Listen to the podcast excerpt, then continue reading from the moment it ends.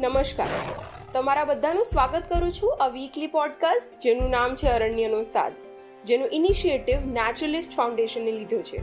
આ પોડકાસ્ટ દ્વારા અમે તમને environmental policies wildlife conservation અને રિસર્ચ વિશે જણાવીશું.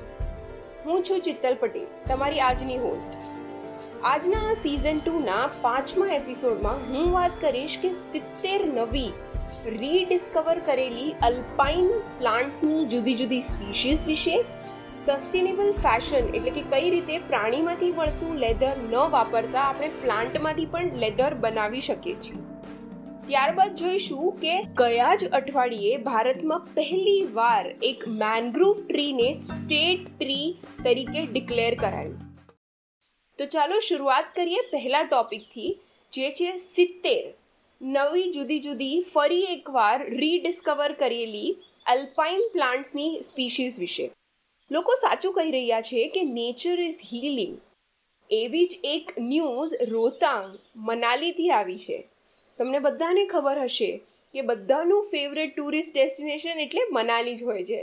એકત્રીસમી જુલાઈ બે હજાર વીસના રોજ આપણા સાયન્ટિસ્ટે નવી ડિસ્કવરી કરી. રોતાંગ તેમજ તેની આસપાસની જગ્યા ઇન્ક્લુડિંગ હાઈવે ત્યાં ઘણા એવા મેડિસિનલ પ્લાન્ટ્સ જોવા મળ્યા છે. પહેલાં ત્યાં પચાસ સ્પીશીઝ જોવા મળેલ અને દસ વર્ષ પહેલાં થયેલ એક સર્વે મુજબ આ પચાસ સ્પીશી પણ પૂરી દેખાઈ ન હતી. એટલે કે આ પચાસ સ્પીશીઝમાંથી પણ ઘણી એવી સ્પીશીઝ હતી જે જોવા નહોતી મળેલી. પરંતુ હાલની ગણતરીના હિસાબે નવી સ્પીશીઝના પ્લાન્ટ જોવા મળી રહ્યા છે. જે પહેલા પ્લાન્ટ્સ ઉગી રહ્યા હતા, તે ફરી એકવાર તે પર્ટિક્યુલર એરિયામાં ગ્રો થઈ રહ્યા છે. કે એસ કન્વલ એ તેમની ટીમ સાથે રોતાંગમાં સિત્તેર નવા પ્લાન્ટ્સ જોયા. તેમાંથી ઘણી સ્પીશીઝ મેડિસિનલ વેલ્યુ ધરાવે છે, તે સિવાય ક્વીન ઓફ હિમાલયા, જે છે બ્લુ પોપી, તે પણ ફરી એકવાર જોવા મળ્યું છે. સાયન્ટિસ્ટ એવું કહે છે કે આ એરિયાને કન્ટિન્યુઅસ ઓબ્ઝર્વેશનમાં રાખવો ખૂબ જ જરૂરી છે. જે સી કુનિયલ, જે ઉત્તરાખંડમાં આવેલ ક્લાઇમેટ ચેન્જ સેન્ટરના હેડ છે, તે એવું કહે છે કે તેઓ પાછલા છવ્વીસ વર્ષથી રોતાંગની સ્ટડી કરી રહ્યા છે. પણ આવા પ્લાન્ટ્સ તેમણે જોયા જ નથી. તેઓ કહે છે કે આ લોકડાઉનને લીધે પોલ્યુશન લેવલ નીચું ગયું અને જેને કારણે બાયોડાયવર્સિટીની રિચનેસ વધારે જોવા મળી છે. તે સિવાય, જે ટુરિસ્ટ પ્લેસમાં વેજીટેશન ન હતું એટલે કે પૂરા બંજર થઈ ગયા હતા ડ્યુ ટુ ટુરિસ્ટ એક્ટિવિટી ત્યાં પણ આ અલ્પાઇન વૃક્ષો જોવા મળ્યા છે.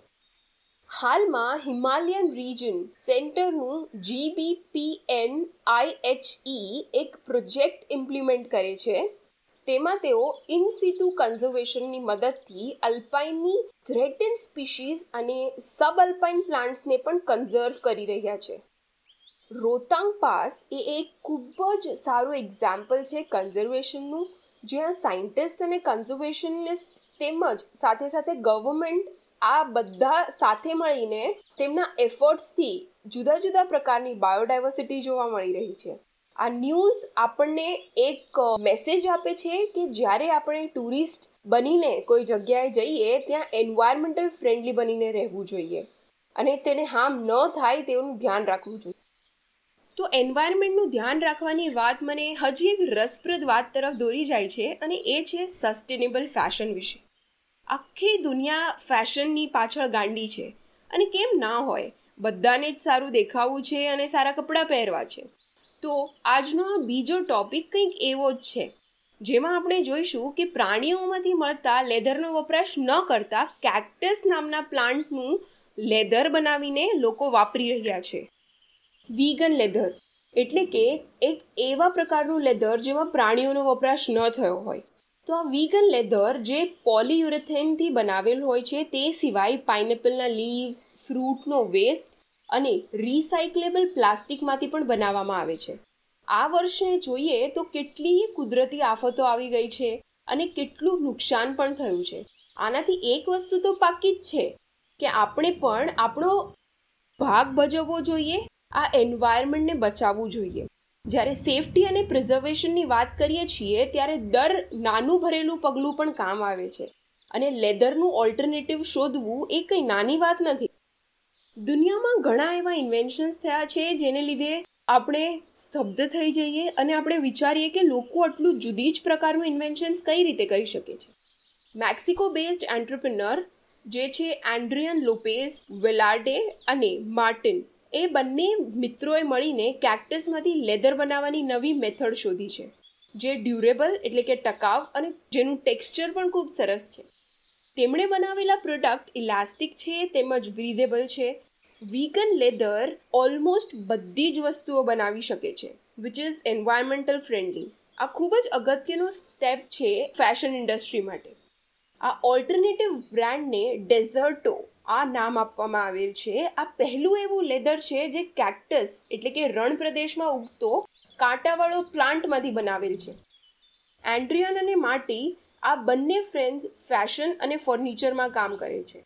તેમણે ઓબ્ઝર્વ કર્યું કે ઘણા એવા પ્રોડક્ટ્સનું ઉત્પાદન કરવું ખૂબ જ ટોક્સિક છે અને બે જ વર્ષની લગાતાર મહેનત બાદ તેમણે બે હજાર ઓગણીસમાં એક નવો પ્રોડક્ટ લોન્ચ કર્યો, જે હતો કેક્ટસમાંથી બનાવેલ લેધરનું. અકોર્ડિંગ ટુ એન્ડ્રિયન અને માર્ટી આ બ્રાન્ડ કોઈ પણ પ્રકારનું ટોક્સિક કેમિકલ વાપરતા નથી અને કેક્ટસના ફાઇબર્સનો વપરાશ કરે છે. રિસેન્ટ યર્સમાં મોટા ભાગે બધી જ બ્રાન્ડ વીગન લેધરનો વપરાશ કરી રહી છે. બે હજાર ઓગણીસમાં એચ એન એમ એ પાઇનેપલમાંથી બનાવેલ વીગન લેધરને લોન્ચ કરેલું. ત્યાર પહેલાં બે હજાર અઢારમાં એક લક્ઝરી બ્રાન્ડ હ્યુગો બોસ એ પાઇનેપલ લેધરમાંથી જ શૂઝ બનાવેલા હતા. આ ઇકો ફ્રેન્ડલી ફેશનનો સ્ટેપ ખૂબ જ રિમાર્કેબલ અને અગત્યનો છે. તો આ મોટી મોટી બ્રાન્ડ્સની વાત કરતાં આપણે વાત કરીએ સિમ્બોલાઇઝેશનની. આજકાલ દરેક વસ્તુ, ઇન્ક્લુડિંગ પીસ, લવ, હેલ્થ અને ઓલમોસ્ટ બધી જ રેન્ડમ વસ્તુઓ માટે સિમ્બોલ્સ છે.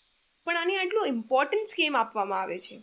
મારા મતના હિસાબે આ સિમ્બોલ એ એક એવી વસ્તુ જાહેર કરે છે જે હજારો શબ્દો પણ બોલી શકતા નથી. ફોર એક્ઝામ્પલ જ્યારે તમે રેડ હાર્ટ જોવો, ત્યારે તરત જ તમને તમારા પ્રિયજનો વિશે યાદ આવી જાય છે કે તેના વિશે તમે વિચારવા લાગો છો.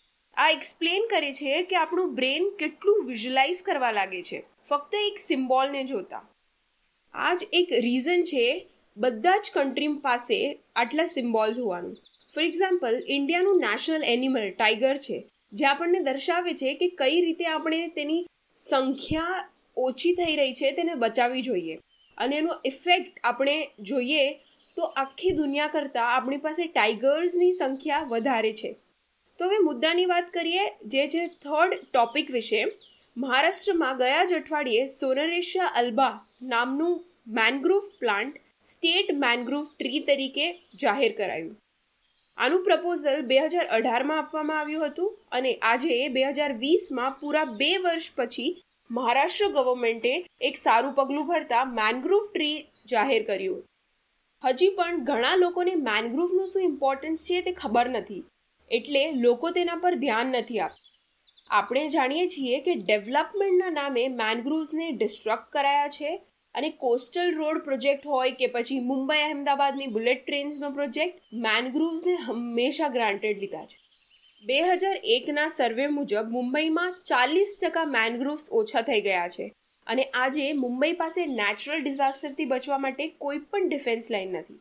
અમે અમારા ઘણા એપિસોડમાં મેનગ્રુવ્સના ઇમ્પોર્ટન્ટ વિશે વાત કરી અને તે કઈ રીતે તેઓ મુંબઈમાં આવતા નેચરલ ડિઝાસ્ટરથી બચાવે છે તેના વિશે પણ વાત કરી. તેમાં જ મહારાષ્ટ્ર ગવર્મેન્ટનું આ પગલું ખૂબ જ સરસ છે. લોકો કહે છે ને કે બેટર લેટ દેન નેવર આ મેનગ્રુવ ટ્રી એક સિમ્બોલ છે મેનગ્રુવ કન્ઝર્વેશન માટેનું, જે મહારાષ્ટ્રના કોસ્ટલ અને આંદામાન રિજનમાં બહુ કોમન છે. લગભગ વીસ મેનગ્રુવની સ્પીશીઝ મહારાષ્ટ્રમાંથી મળી આવે છે.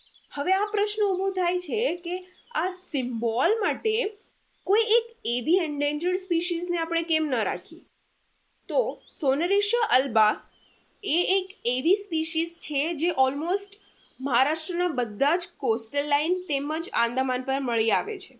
અને લોકો માટે એક લોકલ ટ્રી છે અને જાણીતું ટ્રી છે.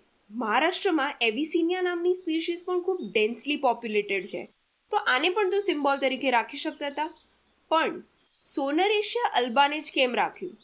તો સોનરેશિયા અલ્બા નામની સ્પીશીઝને એઝ અ સિમ્બોલ રાખવાનું મેઇન ઇમ્પોર્ટન્ટ તો એ જ છે કે તે લાંબા બ્રીધિંગ રૂટ્સ ધરાવે છે. જે ક્લાઇમેટ ચેન્જ અને સી લેવલના વધારામાં મોટો ભાગ ભજવે છે. અહીં આપણે એક વાત સમજી લેવી જોઈએ કે હ્યુમન સર્વાઈવલ માટે નેચર સિવાય કોઈ પણ રસ્તો નથી. માટે પહેલાં કરેલ જે મિસ્ટેક્સ અને જે પહેલાં કરેલી ભૂલો છે તેને સુધારી લેવી જોઈએ અને એન્વાયરમેન્ટને બચાવવા માટે એક સારું પગલું ભરવું જોઈએ.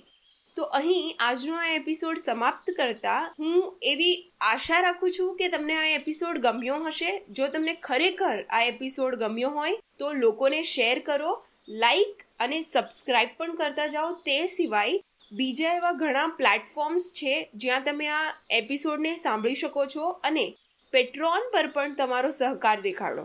તો નમસ્કાર, આપણે ફરી મળીશું એક નવા અને ફ્રેશ એપિસોડ સાથે આવતા જ અઠવાડિયે.